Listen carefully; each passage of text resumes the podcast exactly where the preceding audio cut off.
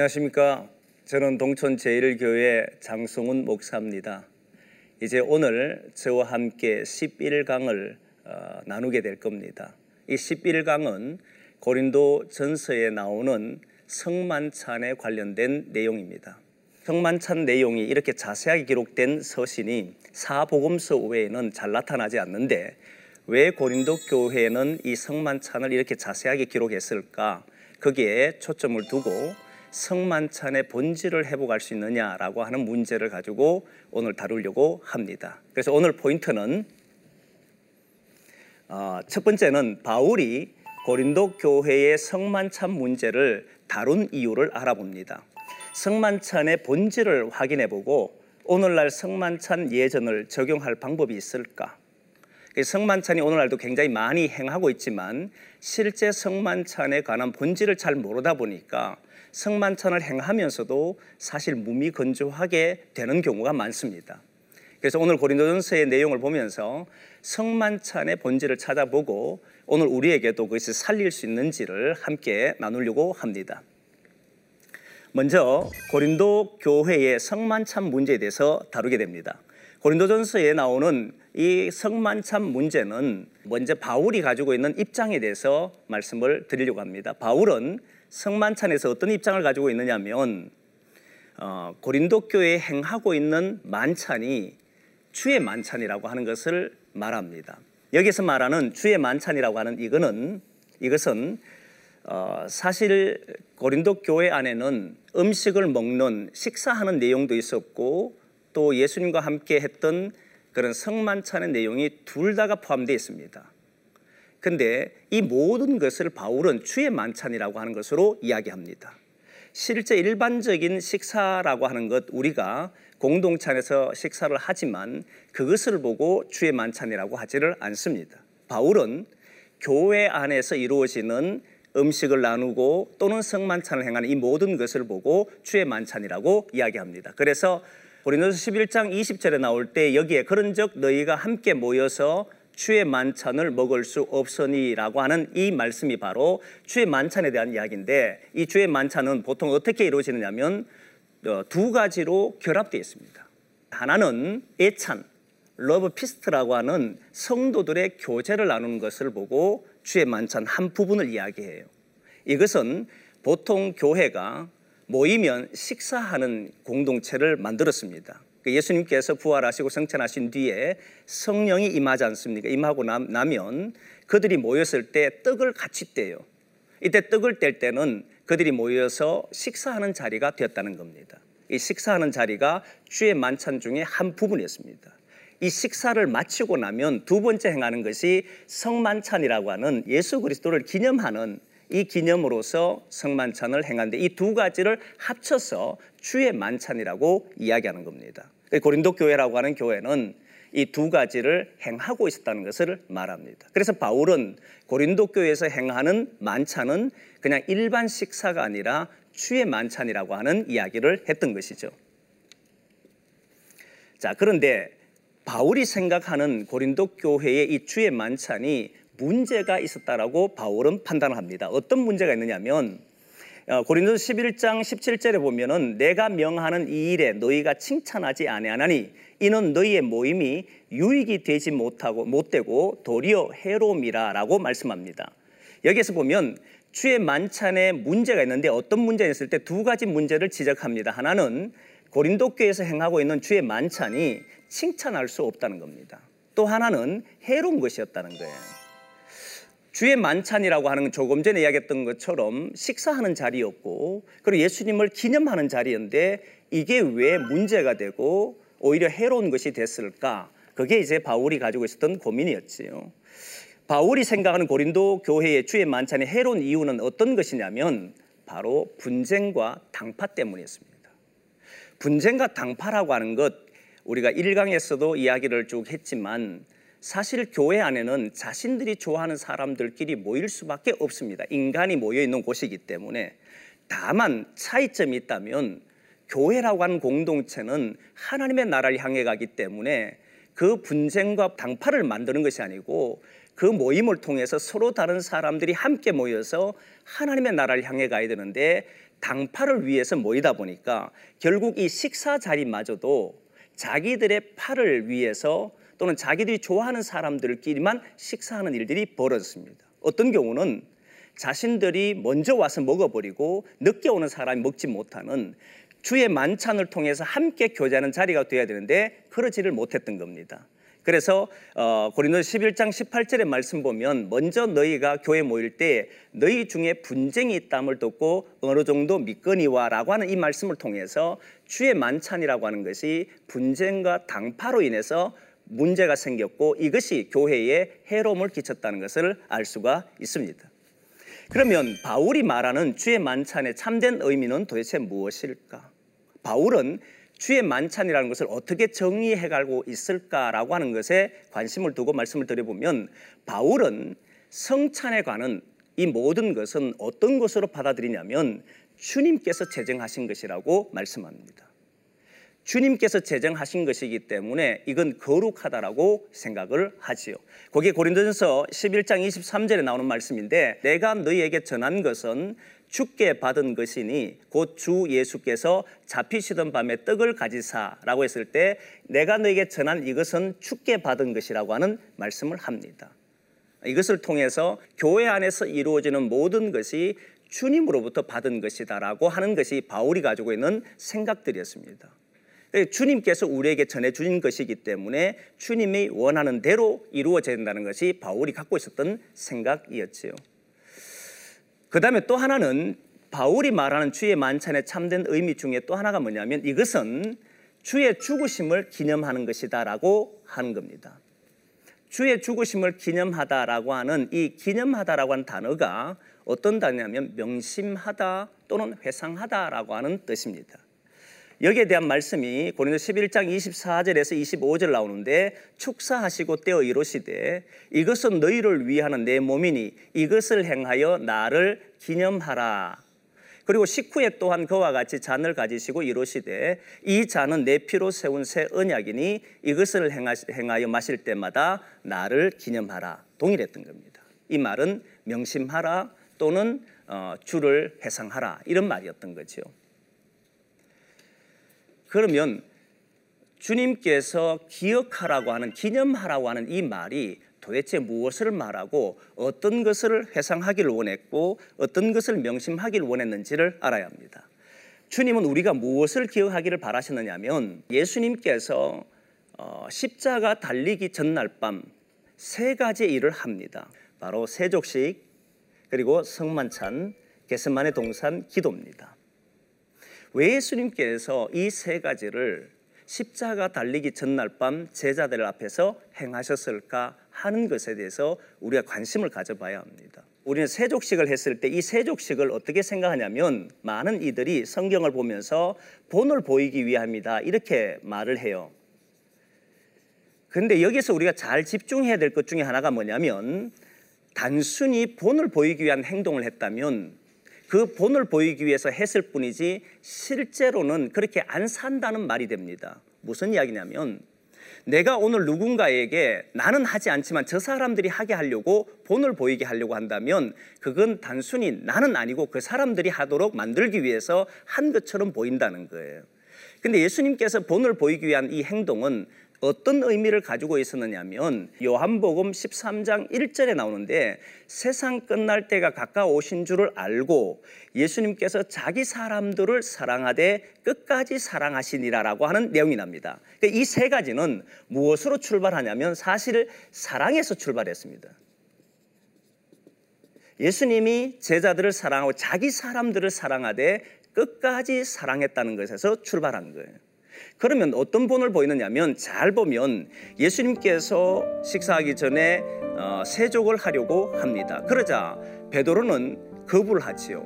내가 어떻게 예수님이 나에게 발을 씻길 수 있습니까? 당시 사람들은 주인이 종의 발을 씻기는 경우는 없습니다. 지금은 어, 대통령이 되든 지도자가 되든 사람들이 많은 사람들의 섬김의 본을 보이려고 내가 당신들을 섬기려 합니다라고 하는 모습을 보이기 위해서 발을 씻긴 행위를 하기도 해요. 그런데 나중에 되면 자기가 그 위치에 서버리면 다시는 그런 일을 하지를 않습니다. 다만 그 자리를 얻고 싶어서 그런 행동을 한 것에 불과합니다. 근데 예수님은 지금 이 제자들에게 발을 씻기는 행위를 하자 제자인 베드로는 도저히 나의 발을 씻길 수 없다고 이야기를 합니다. 그러자 예수님은 그러면 너와 나는 상관이 없다라고 하는 이야기를 말씀을 합니다. 예수님께서 이제 제자들을 떠나서 이제 죽음을 맞이하고 부활하게 되고 성천하게 되면 다시 예수님이 이들과 함께 하지를 않습니다. 지금 기존의 방법대로.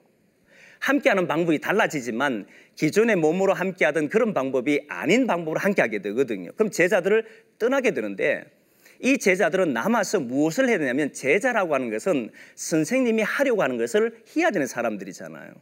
그러면 제자는 예수님의 발을 씻기는 행위만 하면 되니까 다른 사람들의 발을 씻기는 것만 하면 되느냐? 그렇게 예수님 생각한 게 아니라는 거예요. 발을 씻기더라도 그 안에 무엇이 있어야 되냐면 예수님이 우리를 사랑하듯이 그런 사랑에서 씻기는 행위를 말하는 거예요.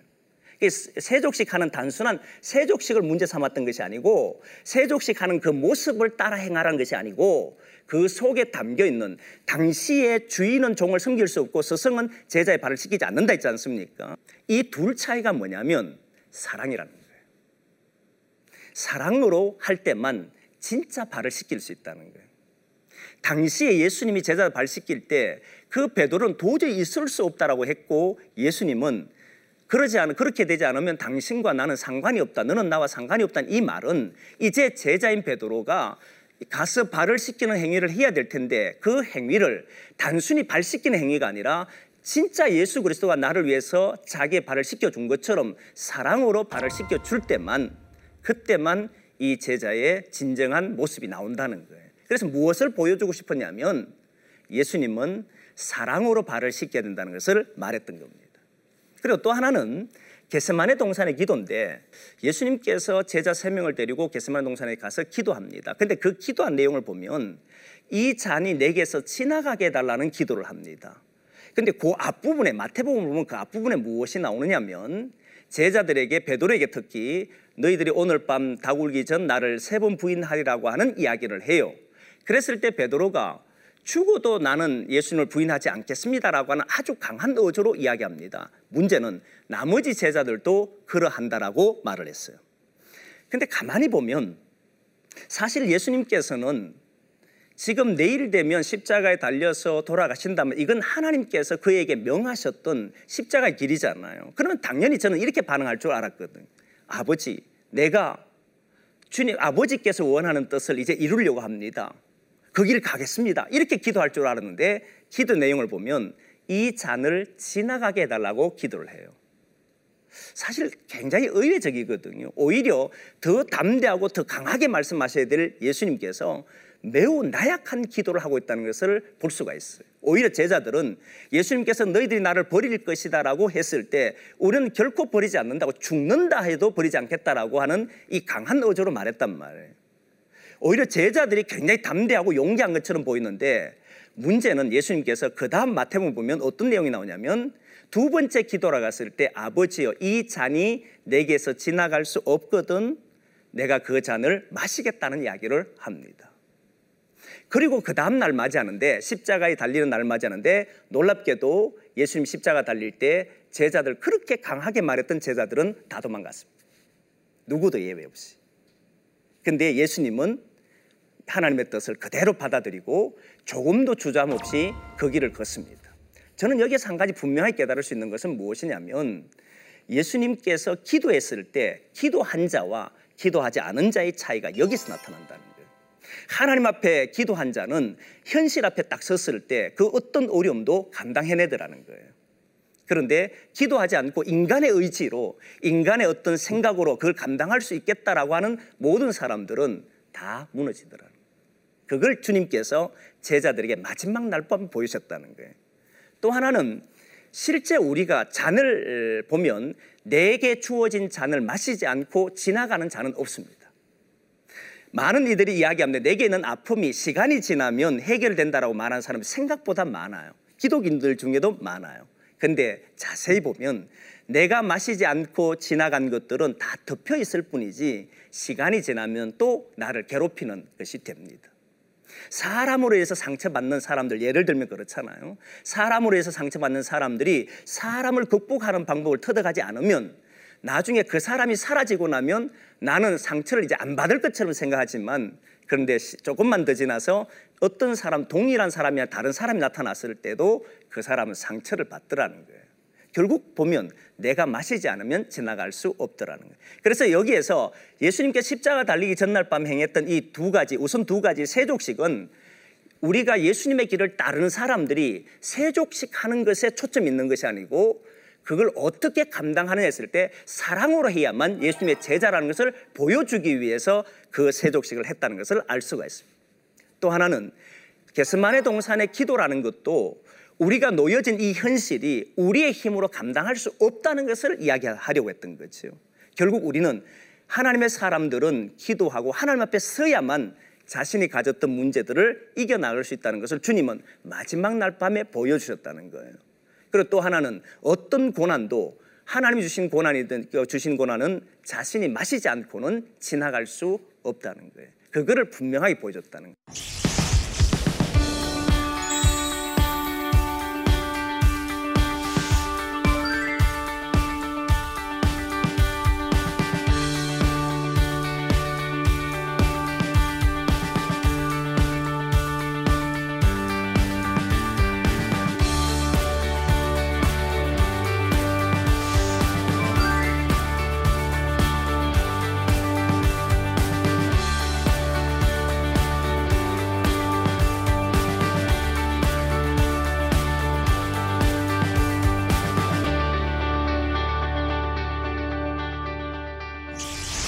그러면 이제 성만찬의 문제인데 왜 예수님은 성만찬을 잡히시던 밤에 행하셨을까? 그 십자가 달리기 전날 밤이거든요. 왜 제자들하고 이 마지막 만찬을 행했을까 하는 것이 문제입니다. 이 성만찬을 행할 때 우리 주님께서 이것은 내 몸이다, 이것은 내 피다라고 하는 것으로 이야기를 합니다. 근데 예수님께서 성만찬을 하면서 무엇을 가장 염려했을까? 제자들은 그동안 3년 어, 이상이나 긴 세월을 예수님과 함께 다녔기 때문에 어떤 어려움이 와도 어떤 힘듦이 있어도 이겨냈지요. 그런데 예수님이 오늘 밤이 끝나고 나면 십자가에 달리게 되고 그리고 이제 죽음을 맞이하게 되고 부활하게 되고 성천하게 되면 기존의 방법과는 방법으로는 제자들과 함께 할 수 없다는 것을 주님은 아셨습니다. 그러면 제자들은 어떻게 될 것인가? 십자가에 달리고 예수님이 떠나가 버리고 나면 제자는 어떻게 될 것인가 했을 때 예수님이 십자가 달릴 때 제자들의 모습을 보면 다 떠나가지 않습니까? 결국은 예수님을 버릴 것을 알았습니다. 주의 뜻을 이루기 위해서 하나님의 뜻을 이루기 위해서 제자를 삼았는데 주님이 십자가 달리고 돌아가셔 버리고 어, 부활하신 뒤에 성천하고 나면 결국 이들은 예수님을 떠나갈 것이 뻔하기 때문에 예수님 마지막 날 밤에 무엇을 하려고 하느냐면 요한복음 13장 1절에 말했던 것처럼 이들을 사랑하려고 했던 거예요. 이 사랑하는 방법이 뭐냐면 이들과 영원히 함께 하려고 했던 겁니다. 예수님이 하려고 했던 것이 뭐냐라고 했을 때 이 성만찬을 통해서 나는 너희들을 떠나지 않는다는 겁니다. 보네프 목사님이라는 분이 있는데 이 보네프 목사님은 보네프 목사님은 그리스도의 현존이라고 하는 이야기를 합니다. 그리스도의 현존이라고 하는 이 현존이라는 단어는 무엇을 다느냐면 지금 이 자리에는 과연 그리스도가 지금 이 자리에 계실 수 있을까? 우리는 예수님 어디 계시지라고 물어보면 아동배들에 물어보면 예수님은 내 마음속에라고 이야기도 하지만 하늘에 성천하셨으니까. 하늘에 계시다 또는 내 마음속에 있다? 그럼 제가 애들한테 물어보면 네 마음속에 어디냐 물으면 잘 몰라요 사실 지금 이 자리에 있다라고 해도 많은 기독인들이 이 자리에 있다는 말이 어떤 의미인지를 잘 이해를 못해요. 그때 보네포 목사님은 세 가지를 이야기합니다. 하나는 뭘 이야기하냐면 예수님께서 말씀이셨기 때문에 말씀으로 존재한다라고 이야기를 해요. 또 하나는 무엇이냐면 성만찬으로 존재한다는 성만찬이라고 하는 것은 단순히 빵에 불과하고 포도주에 불과합니다. 사실 두면 얼마 지나면 변질될 수밖에 없는 것이거든요. 그럼에도 불구하고 왜 이것이 성만찬이 되느냐면 바로 주님의 말씀이 거기에 있거든요. 이것이 내 몸이다. 이것이 내 피다라고 하는 살아있는 주님의 말씀, 생명의 말씀이 있기 때문에 이것을 보고 주님이 오늘 또 우리와 함께하는 현존의 자리가 어디냐면 성만찬으로 존재한다라고 했던 겁니다. 마지막 하나가 공동체로 존재한다 그랬어요. 이 세 가지를 이야기하면서 오늘 예수님 어디에서 볼 수 있는가? 우리의 눈으로 우리의 모습을 볼 수 없는 우리 주님을 어디 어디에서 경험할 수 있는가라고 했을 때 보네프 목사님은 말씀으로 그리고 성만찬으로 공동체로 이야기했던 거예요. 자, 그래서 주님께서는 왜 성만찬을 이 밤에 마지막 날 밤에 하셨냐면 더 이상 이들과 함께 할 수 없었기 때문에 함께 할, 영원히 함께 하시는 하나님을 보이, 주님을 보이시기 위해서 그들에게 이 성만찬을 주면서 그들은 언제나 주님이 나와 함께 한다는 것을 보았던 겁니다. 그래서 이들은 초대교회 교인들은 교회에 모이면 사실 세상에 나가면 핍박과 아픔이 너무 많았거든요. 순교의 현장이었단 말이죠. 거기에서 그들은 돌아오면 주일이 되면 무엇을 했느냐면 하나님 말씀을 듣고 예배를 드리고 성찬을 합니다. 성찬을 하게 되면 그 고통과 아픔 속에 지나왔던 시간들을 보면서 이것은 내 몸입니다라고 하고 이것은 내 피다 하는 순간에 그들은 그 속에서 무엇을 넣냐면 주님이 오늘 나와 함께하고 주님이 지금 내 속에 나와 함께 간다는 이 고백이 그들이 나타났던 그리고 그들은 그 자리에서 무엇을 하느냐면 결단을 해요. 이 세상이 아무리 힘들고 어려워도 예수 그리스도 믿고 살아가는 것이 이 땅에 진짜 고난이 있어도 이 땅이 썩어져 가도 우리가 무엇을 할 것인가?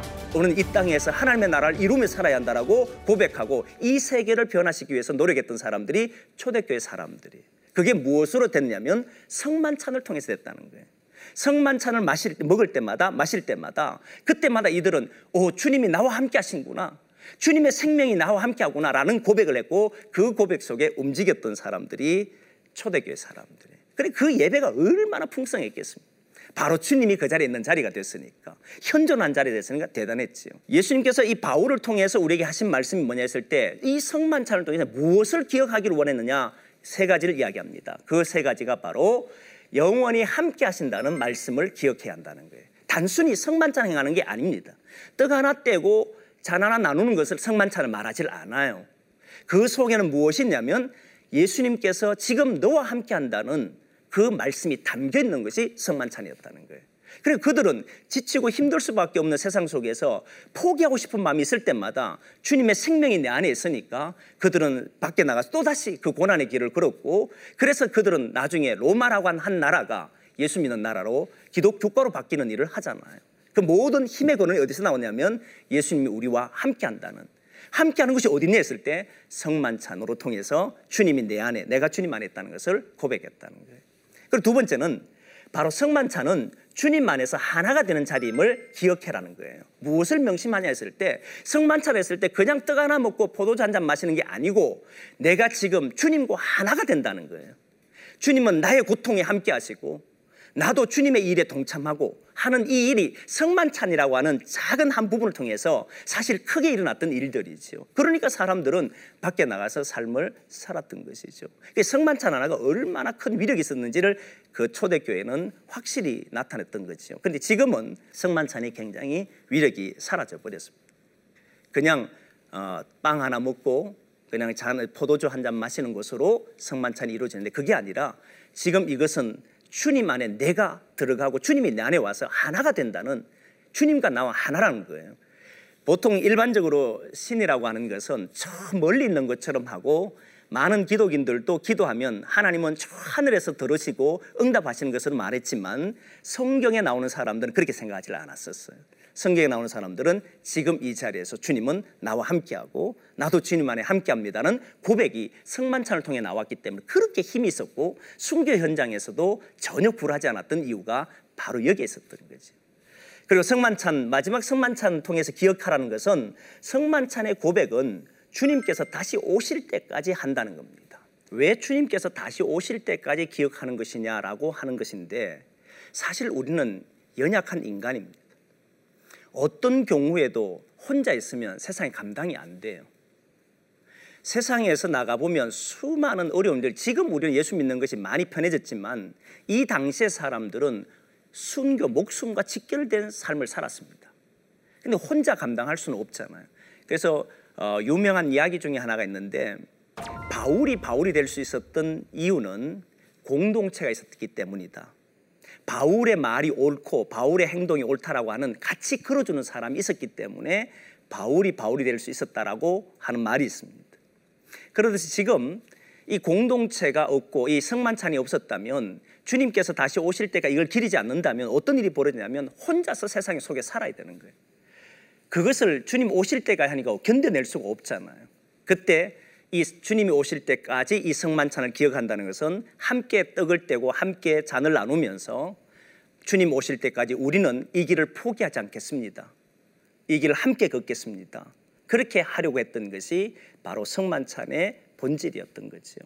그래서 초대교회 사람들은 이 성만찬을 통해서 우리는 한 형제라고 주님과 나는 하나고 여러분들은 주님 안에서 한 지체라고 그렇게 고백하면서 다시 우리가 세상에 나가서 주님의 뜻을 이루며 살자고 그 아무리 핍박이 있고 심지어 우리가 죽음의 위치에 있는다 할지라도 그 일을 감당하자라고 했던 그 고백이 일어났던 것이 바로 성만찬이고 이것을 언제까지 기억하냐면 주님 올 때까지 포기하지 않고 가겠다는 그런 결단의 장소, 장이 바로 성만찬의 장이었고 이것을 기억하라고 하는 말씀이었던 겁니다. 이제 그러면 우리의 삶에 어떻게 적용할 것인가라고 하는 문제입니다. 우리의 삶에 적용하는 것은 두 가지를 말씀드리고 싶은데 하나는 성만찬을 행할 때에 좀 의미를 기억했으면 좋겠다 하는 생각을 가집니다. 성만찬을 행할 때마다 그 의미가 상실돼 버리면 그 성만찬은 그냥 하나의 떡을 떼고 포도주를 나누는 것으로밖에 되지를 않습니다.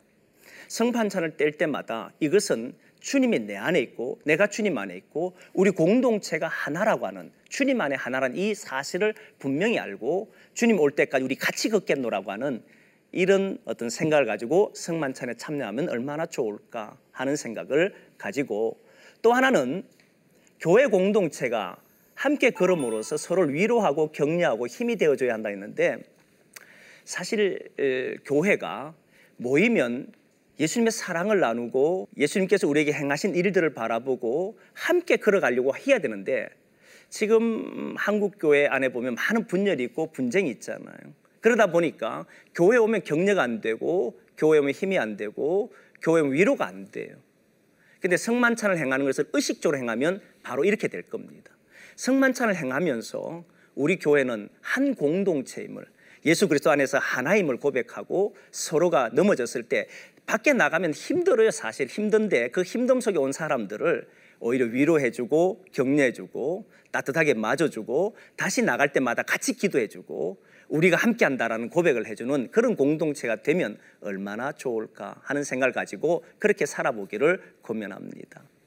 어, 이제 11강 성만찬의 본질을 회복하자는 말씀을 나눴는데 어, 다음 강의는 마지막 강의가 됩니다. 마지막 강의는 어, 은사에 대한 부분을 다루려고 합니다.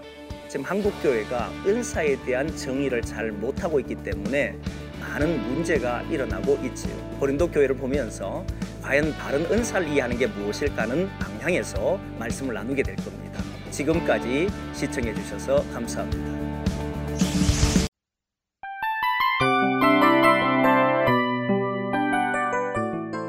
이 프로그램은 청취자 여러분의 소중한 후원으로 제작됩니다.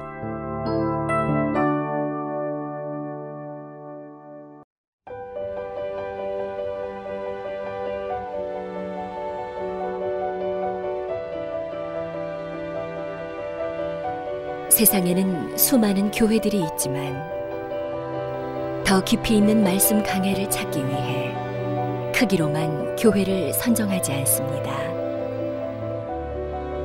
보다 좋은 영적 콘텐츠를 더 많이 나누기 위해 방송비를 받지 않습니다. 1년 365일 복음만 전하고 싶어서 우리는 광고를 하지 않습니다. 온누리의 복음을 땅끝까지 CGN TV와 함께 땅끝 성교사가 되주세요